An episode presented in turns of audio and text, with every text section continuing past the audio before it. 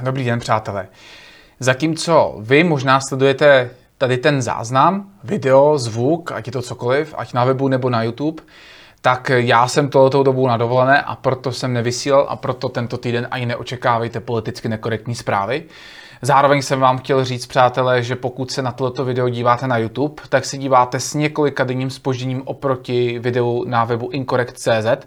Proto vám radím jít na web incorrect.cz a tam si zadat e-mailový odběr, aby vám žádné nové video neuniklo, protože tyhle ty větší videa já osobně dávám eh, e-mailovým odběratelům. Eh, dále bych vám pak eh, mohl doporučit to, abyste využili například telegramový kanál t.me lomeno incorrect.cz, kam taky tyhle ty nový videa dávám těsně po tom, co je vydám na web. Eh, dále pak vám nabízím další možnosti, což jsou různé zvukové aplikace, podcasty, české podcasty, SoundCloud, mělo by to být všechno na iTunes a tak dále. Snažím se to sdílet přes všechny zvukové Eh, věci, které existují, všechny platformy, které by vám mohly vyhovovat. Chci, abych, eh, chci, abych vám byl nějakým způsobem vždycky na dosah, ať se kdekoliv. To znamená, že nejenom YouTube, ale spolehejte se taky na web a taky na ty podcastové aplikace. Uh, musím tedy říct, že čím dále jdu od toho YouTube, tím méně těch diváků je. Já vám to tedy poměřím, než začneme s tímto tématem. Eh, když má video na YouTube 10 000 zhlednutí, eh, tak na webu, přestože je od několik dní dříve, eh, tak má těch zhlednutí třeba 2000, na zvukových portálech už jsou to pár stovek. Přesto to dělám a doufám, že se k ním najdete cestu. Nyní k tématu, které natáčím vlastně ve chvíli, kdy jsem zhruba ve třetině dovolené, mám za sebou jeden výlet a jedu na další. Rozhodl jsem se okomentovat dvě věci, takže mám pro vás dva referáty, které jsou od sebe oddělené. Vy posloucháte ten, který natáčím jako první, ale na pořadí opravdu nezáleží. E, tyhle ty témata se totiž navzájem moc neprolínají a co týče času, tak už vůbec ne, nenavazují na sebe tak, že byste nejdřív měli sledovat tohle a pak až to další, nebo naopak. Tohleto téma je eh, Piráti a fašismus. Eh, nečekejte tady žádnou senzacechtivost, nálepkování, ale zase na druhou stranu rozhodl jsem se trošičku víc se zaměřit na to téma eh, České pirátské strany a fašismu, protože je to tak, že Česká pirátská strana se tím slovíčkem poslední dobou velice často ohání a začíná to docela smrdět takovým dvojím metrem. Všechno vám tady vysvětlím v následujících několika minutách.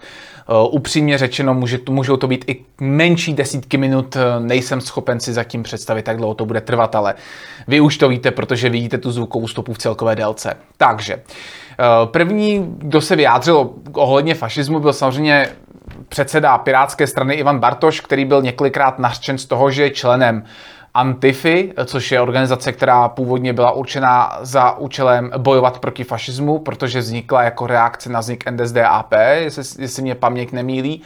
A eh, řekl bych, že v té době eh, prosazovala relativně i tehdy militantní cestou boj, ale proti skutečné nenávisti a skutečnému fašismu. To znamená, že eh, ta bojůvka eh, nedosahovala takové agrese a nedosahovala takové brutality, jako například režim, proti kterému bojovala, což se s dneškem srovnávat nedá. Eh, Pirát Bartoš to má dokonce na svém pirátském webu jako jeden z hlavních houkců, že Pirát Baroš měl být členem hnutí Antifa což vyvrací. Eh, potvrzuje to, že byl na několika demonstracích eh, Antify a má jejich vlajku zakoupenou kdesi v Německu a říká, že před, eh, že bojovat proti fašismu je normální. Sám Pirát Bartoš píše, jsem pacifista. I když jsem v mládí dělal sportovně judo, ale to je jemná cesta. A jsem liberál. No, to judo to si pamatujeme, že? Politiku dělám, protože věřím v demokratický proces a ve vládu práva. K tomu právu, prosím, pěkně se vrátíme, protože to právo je důležité, že on v tomto kontextu uvádí právo a pak si povíme, proč je to dost mimozní, když to říká člen nebo spíš předseda Pirátské strany.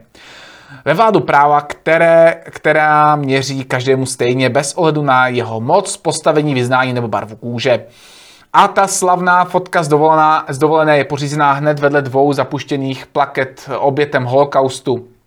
Eh, antifašistická akce vznikla v roce 1932 v reakci na neutuchající pouliční násilí a vraždění ze strany nechvalných eh, nacimilic SA. Takže tolik k stále opakujícím se fotkám z 2.15 a 2.16, píše Bartoš. Nikdy jsem nebyl ani nejsem členem AFA a žádné jiné ideové organizace, kromě Pirátské strany. Neuznávám násilí jako řešení problémů. Mé postupy jsou didaktika a politika. V případě nutnosti nenásilný protest. V momentě, kdy pan Konvička, lidé hnutí e, Úsvit, pan Okamura, antisemita Bartoš a další výtečníci České rádoby narodovecké vlny v Praze exhibovali do té míry, že na náměstích stavěli šibenice, cítil jsem jako svou morální povinnost tomuto eh, způsobu prezentace říci jasné ne. Tak, přátelé, zaprvé si musíme říct uh, ty Uh, ty, jak tam říká, to stavění šibenic. Stavění šibenic neprobíhalo na žádné demonstraci, kromě jedné jediné, která se odehrála na Stroměstském náměstí. Uh, Eh, tam eh, byly makety šibenic, nebyly postaveny, ale dva týpci si je tam nesli na demonstraci. Pořadatel demonstrace tím pádem žádné eh, šibenice na náměstí nestavěl. Nejednalo se o žádné stavění šibenic, jak tady prezentuje Ivan Bartoš. Tady manipuluje. V té akce se zúčastnil Adam B. Bartoš, co by pořadatel, ale ne nesl on tuto šibenici. Dále tyto makety byly policií později ukázány jako v souladu se zákonem. Nemusíme s tím souhlasit, já s tím osobně taky nesouhlasil a dost ostře jsem komentoval, že to je přesně to, co sluníčkáři chtějí. Neboli to, že oni řeknou, vidíte, na demonstrace tady vás se nosí šibenice. Ale opomíjeli to, že kdysi uh, takovýhle progresivní fanatici oběšovali jednu českou tradiční pohádkovou postavu a brali to jako nějakou, nějakou parodii nebo satiru, nebo jak to říct. Eh, takhle to chápali i ti demonstranti, kteří přinesli makety Šibenice, které měl napsáno na vlastní zrádce. Dokonce neměli, tuším, pojmenováno nikoho konkrétního. Mělo tam, bylo tam napsáno, že to je pro vlastní zrádce nebo pro dovozce ilegálních migrantů, nevím přesně, ale nebylo tam konkrétní jméno. Samozřejmě několik výtačů to stáhlo na sebe, a začali to dávat k soudu. Eh, jenomže policie to začala vyšetřovat a mám takový pocit, že nezjistila ani přestupek. Ten přestupek je, myslím, maximum, čeho mohli dosáhnout. Eh, takže se to netýkalo ani Okamurova úsvitu, ani Markina Konvičky a jeho protiislámských demonstracích. Naopak, 6.2.2016 eh, kdy se Ivan Bartoš prokazatelně, což je na videu, a najdete to v jednom ze zdrojových článků, dole ve zdrojích eh, k tomuhle videu je odkaz na článek na incorrect.cz a jsou tam všechny zdroje.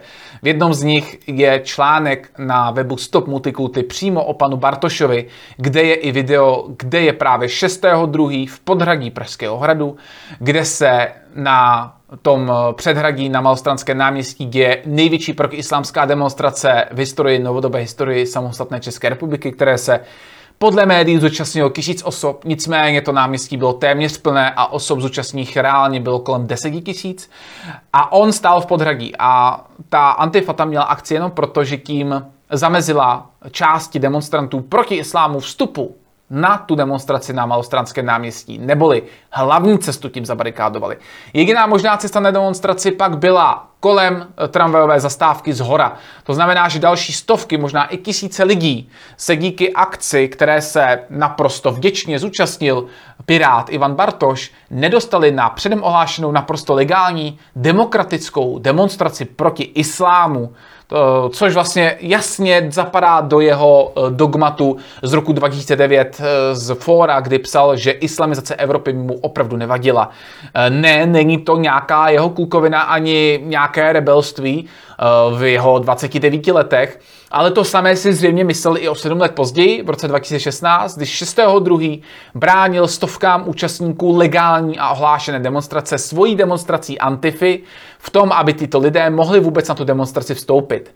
Pro nepražáky ta obcházka byla tak dlouhá, že byste vlastně museli uh, se vrátit na náměstí, odkud jste přišli, což je asi kilometr z kopce, nasednout do metra, metrem uh, popojet jednu stanici a z té jít asi další kilometr a půl, aby se dostal na to náměstí, nebo to obět tramvají. Toto by vám zabralo minimálně půl hodiny v těch podmínkách dopravních, které tam byly. To znamená, že vám bylo prakticky znemožněno se vůbec na demonstraci dostat a akce, kterou tam pořádala Antifa, byla nahlášená tak málo dopředu, že mnoho účastníků ani nedostalo včas varování, že tato cesta bude nepřístupná. Takhle to ošmečkovali a tohoto se zúčastnil Ivan Bartoš.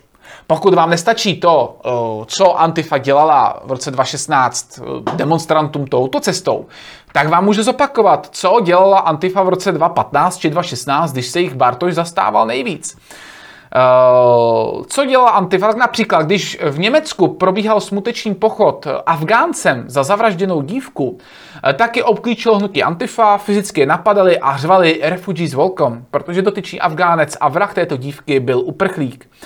Například mezi lety 2015 a 2016 antifáci v České republice vyhrožovali místo starostovi a starostce Prahy 3, protože oba dva změny bojovali proti ilegálně obsazené bývalé budově klinika, kterou si tito anarchisté zvolili jako své středisko a takzvané autonomní sociální centrum klinika, které mimochodem bylo v roce 2016 z našich daní a z daní evropských daňových poplatníků nebo unijních daňových poplatníků podpořeno člověkem v tísni, který je těmito institucemi financován, když tam promítal uh, otevírací film z festivalu Jednoho světa na školách. Festival stal 100 tisíce. Ve Švédsku Antifa napadla setkání švédských demokratů a vypálila uh, několik budov v jakoby záchvatu té akce na YouTube můžete najít video, které opět najdete ve zdrojích. Později Antifa například napadla prostory vysokých škol v Německu i v USA a to opakovaně vždy byl cílem člověk, který neměl jejich názory a byl pravicového smýšlení. V Německu na to stačil řečník, který byl členem nebo spřízněncem AFD, No a v USA to například stačil Milo Janapoulos, současně na všech platformách zakázaný jedinec, který jediný, co kázal, byly jasné čísla o tom, jak nebezpečný je například islám. Je mi úplně jedno, jaké on, Milo Janopoulos, má pozadí, protože je i ze svých eh, vlastních eh, kruhů konzervativců nějakým způsobem kritizován, co jsem tak nějak pobral. Základem je ale to, že chtěl například eh, udělat přednášku v Berkeley a Antifa tu školu téměř vypálila do základu. Policie tomu na poslední chvíli zabránila a tyčem mi mlátili zadu i dívky v přesile. Jenom protože tyto dívky se rozhodly jít na Milovu přednášku. Uh, ty nepokoje mimochodem trvaly několik dní a skvělý jsou citace z článku na Berkeley site, na jedné straně, prý několik, na jedné straně několikrát zopakovali, že antifašisté jsou drtivou většinou mírumilovní a protestovali proti pravicovým extremistům. A na straně druhé nenapsal ten deník nic o nějakém extrémním chování účastníků demonstrace proti marxismu. To, to mají být ti pravicoví extremisté. Ale ti jinak mírumilovní dokázali při své mírumilovnosti, jak ani ten Berkeley site nemohl zatajit, Uh, napadli policii, demonstranty proti marxismu i školu, uh, takže hlavně, že Antifa jsou většinou míromilovní a protestovali proti násilníkům, kteří byli celou dobu míromilovní na rozdíl od Antify. Eh, Antifa většinou je míromilovná a antimarxisti jsou tím pádem extremisti za každý pád, i přesto, že nic neudělají. Předák Antify mimochodem řekl, že násilí antifašistů bylo vytrženo z kontextu, neboť proti takovým se musí bojovat, jako kdyby to byl Mussolini nebo Adolf, nebo řečník, který kritizuje islám a prezentuje eh, konzervativní hodnoty, je pro tyhle ty magory z Antify, Mussolini a Adolf, což vlastně hodně koresponduje s tím, že pro minimálně jednoho pirátského poslance je poslanecká sněmovna plná fašistů. Tak eh, ale Piráti začali označovat za fašistů kde koho, to jsem tu sněmovnu, to je jedna věc. Dále se s tím setkám velice často na různých internetových fórech. Objevil jsem několik i otevřených pirátských skupin, kde si v komentářích říkají, co nahlásit a co nenahlásit. Několikrát byl cíl například předseda spolku Odchod Matěj Gregor, který napsal o Gregorovi, že je to neomarxistka.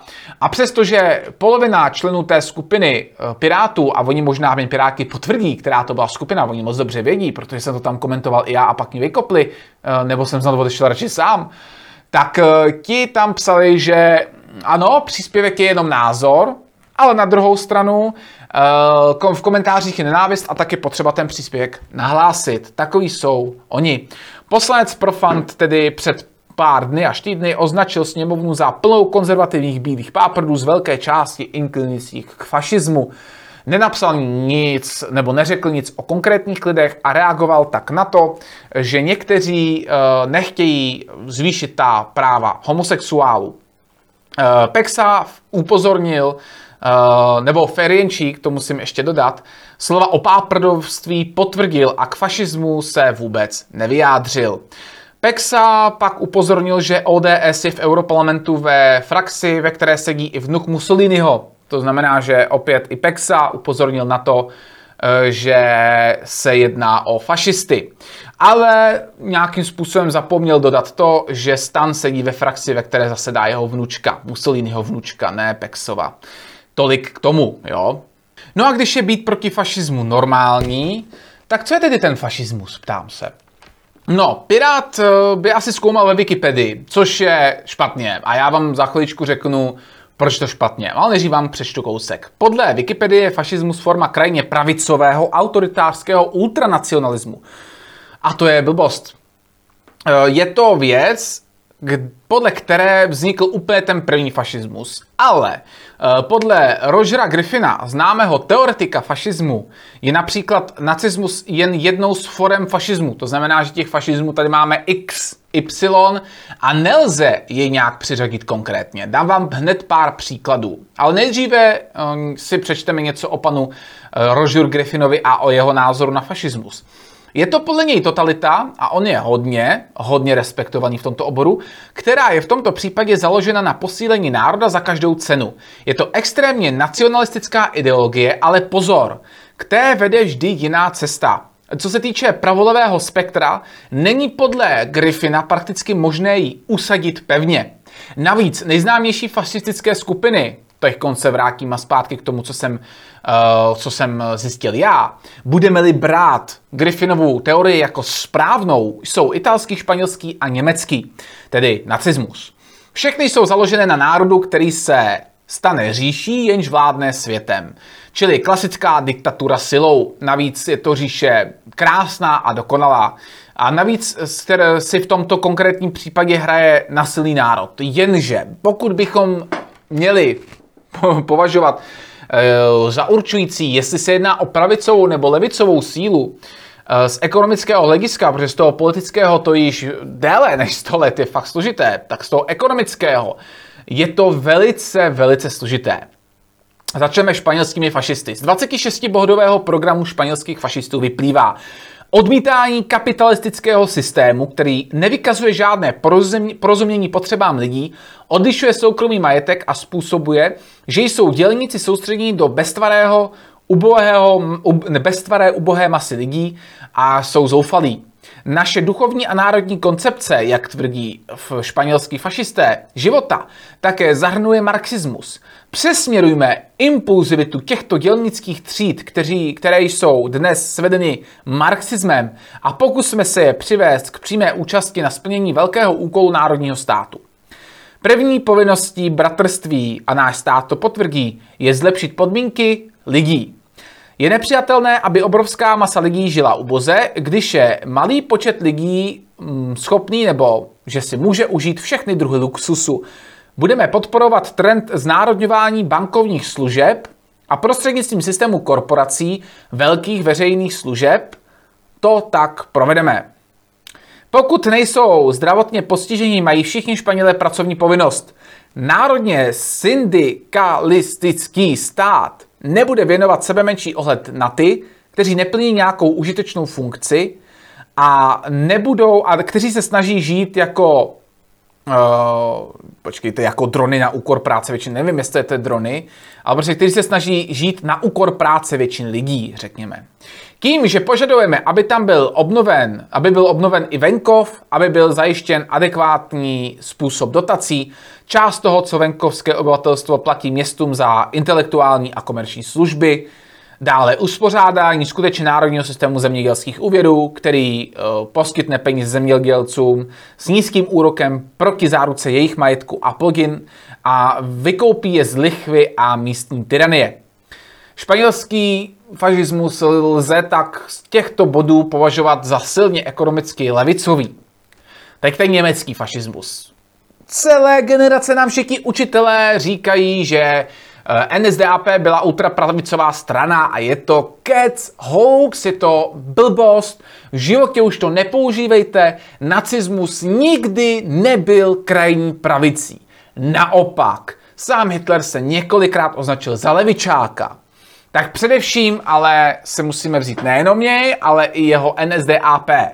Ta vyhrála volby s 33% díky 25-bodovému programu. Ten obsahoval ochranu sociálně ohrožené střední třídy, znárodnění podniků, zrušení příjmů z nezasloužilé práce, válku proti těm, kteří nejednají v zájmu kolektivu, kolektivismus jako takový či velkorysejší rozvoj rezervy na stáří. Jedná se tím pádem o klasický levi, levicový socialistický program. Eh, z Adolfova májového proslovu z roku 1927 vyplývá toto, nebo cituji spíš z něj. Jsme socialisté. Jsme nepřátelé dnešního ekonomického systému a jeho vykořišťování slabých, nespravedlivých platů, hodnocení lidské bytosti podle majetku místo podle práce. Jsme odhodlaní tento systém zničit ze jakýchkoliv okolností proslovu 1939 říká Hitler, nacionálně socialistické Německo vytvořilo novou ekonomickou doktrínu, která pohlíží na ekonomiku jako na služku pracujícího lidu. Bylo zavedeno progresivní zdanění, čtyřdenní dovolen, čtyřdenní dovolená, proplácení přes času, osmihodinové směny a pozor, společné závodní rekreace či příkaz k zlepšení podmínek pro dělníky což je v případě těch uh, závodních rekreací přímo schodný s rekreačním programem, který jsme, který jsme zažívali my i v Československu za komunismu. Opět jasný socialismus, tedy levice. No a teď ten první, soci, italský fašismus. Ten byl jako jediný z těch tří největších ekonomicky pravicový. Zkušme si to takhle hezky schrnout. Zjednodušení daní, zeštílení státu pro zjednodušení přístupu ke službám, upřednostnění soukromého sektoru při zakázkách před státním sektorem. Ze tří největších fašistických ideologií se dvě politicky a ekonomicky nacházely vlevo, přátelé. To znamená, že fašismus politicky vznikl sice na pravicovém programu, ale fungovat může i na levicovém. Je tak zcela mimo z ní říct, že fašismus je krajní pravicí. Stejně jako existují globalističtí pravičáci, existují nacionalističtí levičáci. To je taky fakt, který nikomu nic neupřete. A teď proč o tom hovořím? Všude v dnešních publikacích, například ve Wikipedii, hlavním zdroji pro dnešní mládež, se píše, že fašismus je čistě ultrapravicová záležitost. Ale to není pravda. Fašismus se dá aplikovat na jakýkoliv politický směr, ať je vlevo nebo vpravo. Možná naopak dva nejvražednější druhy fašismu, národní socialismus, německé NSDAP a sovětský komunismus, jsou čistě levicové záležitosti. Až vám někdo bude vyprávět, že jste pravicový fašista, nejste a dotyčný je úplně mimo. Ne vy. Fašismus lze naprosto zjednodušeně definovat jako ideologii, která chce sice stmelit takzvaný národ, ale tím takzvaným národem je to jenom proto, že je v každém druhu fašismu definován různě. V případě Adolfa to byla čistá rasa například bez židů, v případě sovětského fašismu to byl národ, kde všichni mají všechno a neexistují společenské třídy a tak dále a tak dále, je to různé. Navíc to všechno je jenom převlek. Za tím převlekem je jednotlivec nebo skupina jednotlivců, kteří chtějí nějakým způsobem tuto společnost, řekněme národ, ovládnout. Někdy jsou ale tak sfanatizovaní oni sami, že ten převlek oni uchopí jako svoji základní doktrínu a myslí si, že to myslí s těmi obyvateli tak dobře, že pokud je někdo proti tomu jejich návrhu, proti tomu jejich uspořádání, začnou proti němu bojovat i násilím. Fašismus se totiž společnost léčit a se je přesvědčen, a Griffinova teorie s tím souhlasí, že pokud se společnost sama léčit nenechá, odpůrce této léčby eh, díky vlastnímu přesvědčení nositelů ideologie začnou tuto ideologii spát násilím a léčit prostě i přes mrtvoly. Zprvu vždy začnou úplně nápadně. Citovým vydíráním. Pak začnou své protivníky nálepkovat. Potom, když už nezbyde nic jiného, jak je nějakým způsobem legitimně spolehlivě vyvrátit, nějakými argumenty přijdou pomluvy, špína a manipulace namířená proti tímto protivníkům. Pak přímo zákazy pod nějakou záminkou. Anticharta v roce 1977 se stejně jako současné volání po cenzuře nesla v duchu takzvaného boje proti nenávisti. Puste si, proslov antichartisty Karla Gota, který říká, že Charta 77 eh, porušuje národní jednotu a tímto proslovem on bojuje proti nenávisti. A pokud tuto nenávist se podaří porazit, bude on i Karel Gott dál moci zpívat a bude muset méně mluvit. Takhle to tam nějak říká, dá se to vyhledat i na YouTube. Pak už jsou ale na řadě ty nejhorší úmysly diktátorů. Zatýkání, vyhání země, uh, zastrašování, likvidace, vyhlazování. A vždy pár let poté, nebo téměř vždy, přijde revoluce a drtivou většinou konec ideologie, nicméně s gigantickými škodami. Vypadá to, jako kdybychom se vždycky dostali na vrchol a pak se chtěli zase zříkit dolů. Je to drtivou většinou koloběh. No a když už se tedy tím pádem piráti ohání tím fašismem, který si někde vygooglovali vole, ve Wikipedii a níž by četli třeba teorii pana Griffina, podíváme se, eh, co vyplývá Eh, z jejich ideologie. Jestli náhodou třeba Piráti nejsou svým programem a hlavně chováním blíž k fašismu, než si oni sami myslí. Uh, kouknul jsem na několik článků a zaujal mě jeden docela dobrý shrnující článek na Echu 24. Ten si přečtěte a najdete ho taky ve zdrojích.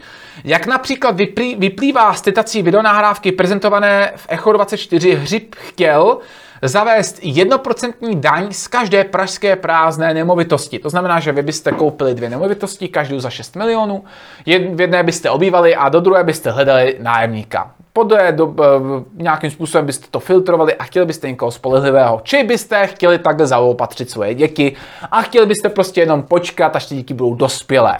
Na vy byste platili ročně 1% z hodnoty této nemovitosti, z tržní hodnoty této nemovitosti. Uh, buď by se to počítalo tedy podle té nákupní, ale tržní je pravděpodobnější, ta je sice pohyblivá, podle mě by se hodnotila každý rok a nějakým způsobem by zaujímala nějaký průměr a z těch 6 milionů byste ročně museli zaplatit 60 tisíc korun.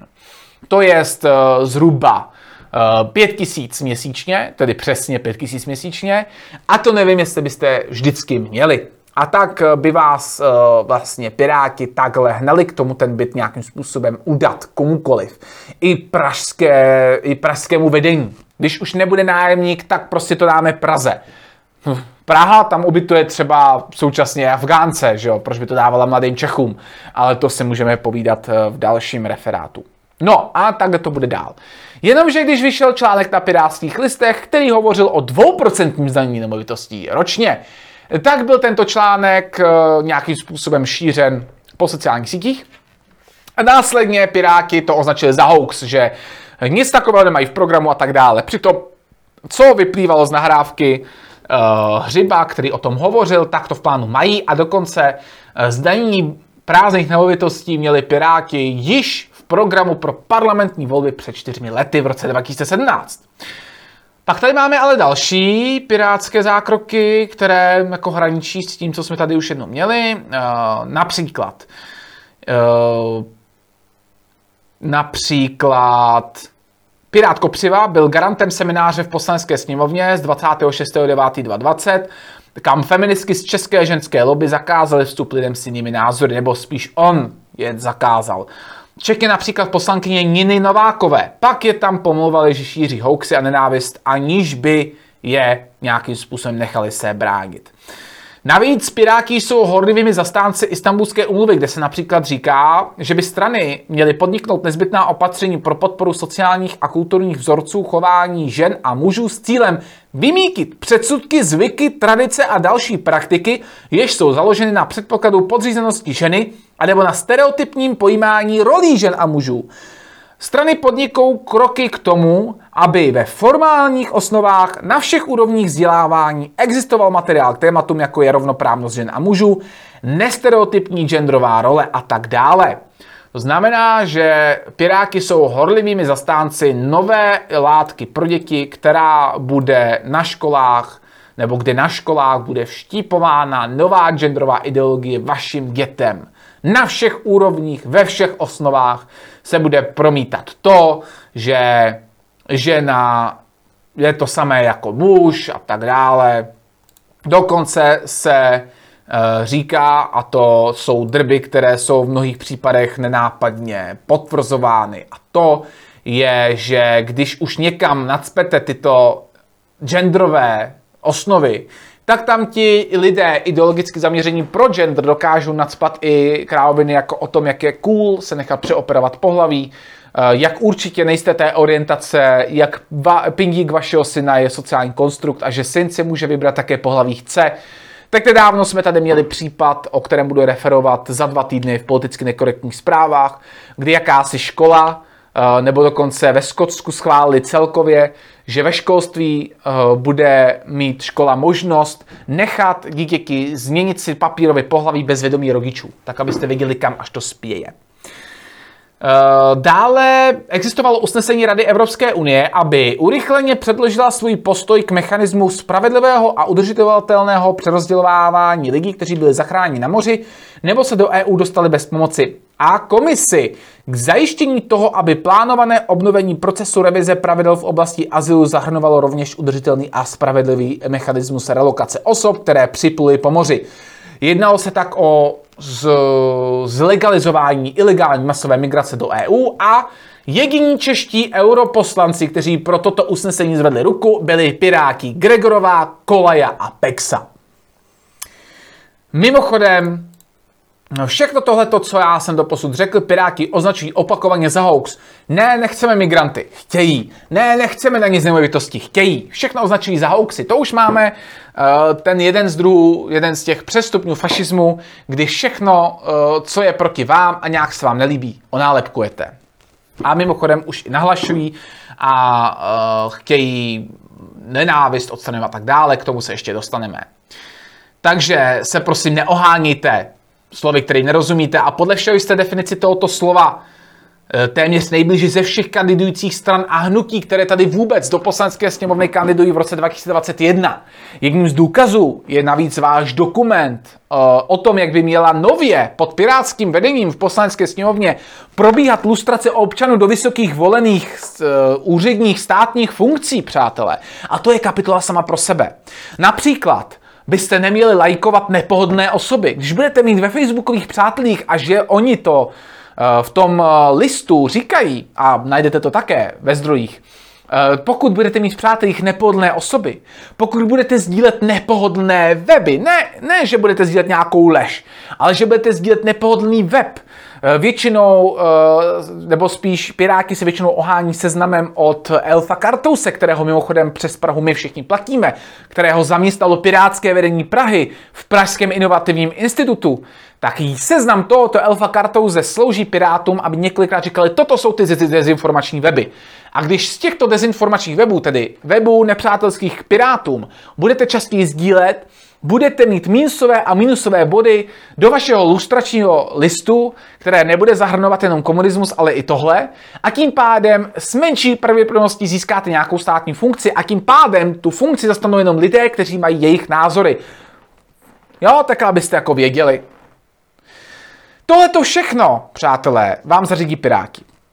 Sreme si to. Uh, boj proti fašismu je úplně v pohodě, přátelé je to v pořádku. Bojovat proti fašismu se musí, ale proti správné, nebo spíš na správné straně barikády. To neznamená, že vezmu Antifu, militantní organizaci, která dneska prostě mlátí lidi na ulici, vyhrožuje jim smrtí, umlátí člověka za kšandy a tak dále, eh, tak eh, my budeme tím klínem vyklepávat jiný klín.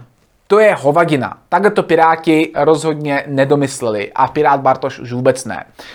Další věc je to, že Piráky prosazují to, eh, před čím varuje uh, tam světoznámý teoretik fašismu Griffin, Roger Griffin varuje před tím, že tito lidé, ideologové, ideologicky vytlačují své oponenty a nejdřív to dělají na, nenásilně, ale dělají to takovým tím nenápadným násilím, takovou tou pasivní agresivitou kdy nejdřív pláčou, že to je proti ním nějaká kampaň, pláčou, že to jsou proti ním nějaké snůžky hoaxů, pak to nahlašují. Piráti, členové České pirátské strany, dokonce sami poslanci se veřejně chlubí tím, že chodí po internetu sbírat nepohodlné komentáře. Ať si o těch komentářích můžeme myslet cokoliv, že to jsou prostě komentáře idiotské, tupé, debilní a zlé, tak oni tyto komentáře jako jediní členové jediné poslanecké strany v České republice osobně vyhledávají a osobně udávají. Jsou to udavači. Tejkon budou nahlašovat schvalování teroristických útoků, ale co budou nahlašovat potom? Ano, všechny nepohodlné názory. A dělají to i v těch facebookových skupinách. Takže tady to budou nějakým způsobem protlačovat nadále. Musíme si uvědomit jednu věc. Oni třeba o panu Kartousovi moc dobře vědí, že má totalitní tendence.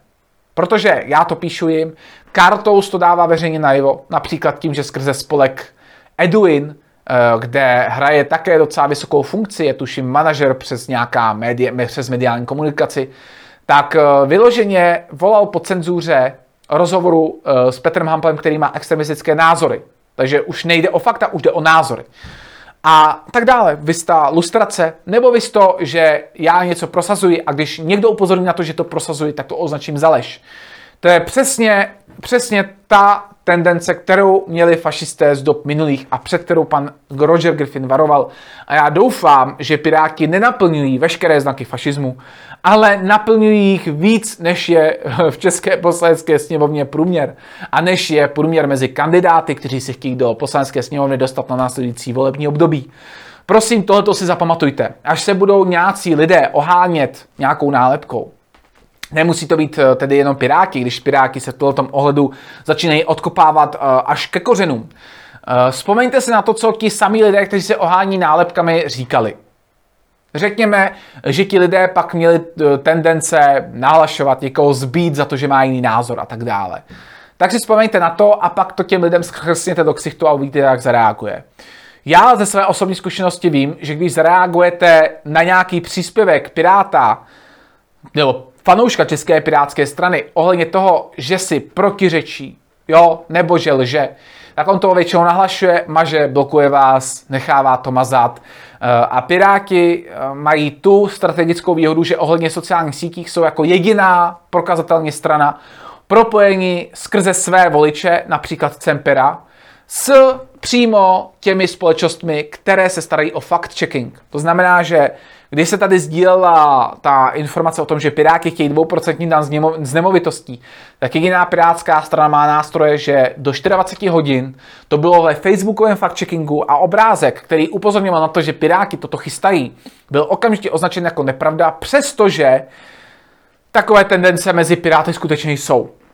Přesto to fact-checkři z Facebooku označili za nepravdu. Uh, Manipulátoři CZ, jejich majitel je otevřený volič Pirátské strany. Člověk v tísni eh, vede takzvanou skupinku Smetu, nebo vedl, než jsme ji my rozprášili eh, pomocí Smetu originál 1984. A ti jsou ve spojení s vedením Facebooku. A jsou velmi pravděpodobně voliči spolu nebo Pirátů. Jsou v přímém spojení například s panem Cemperem, voličem Pirátů. A tak dále. Je to propojené. Je to systém, který jde mimo volené funkce, ale dokáže ovlivnit celé veřejné mínění. A to je moderní způsob, jak v dnešní době může fašismus nastoupit. Dejme si pozor, prosím, na ty, kteří se ohání s fašismem, nebo ohání fašismem, ale ve skutečnosti jej hodně, ale hodně hrozivě naplňují. Takže zatím, a když tak si puste můj druhý referát.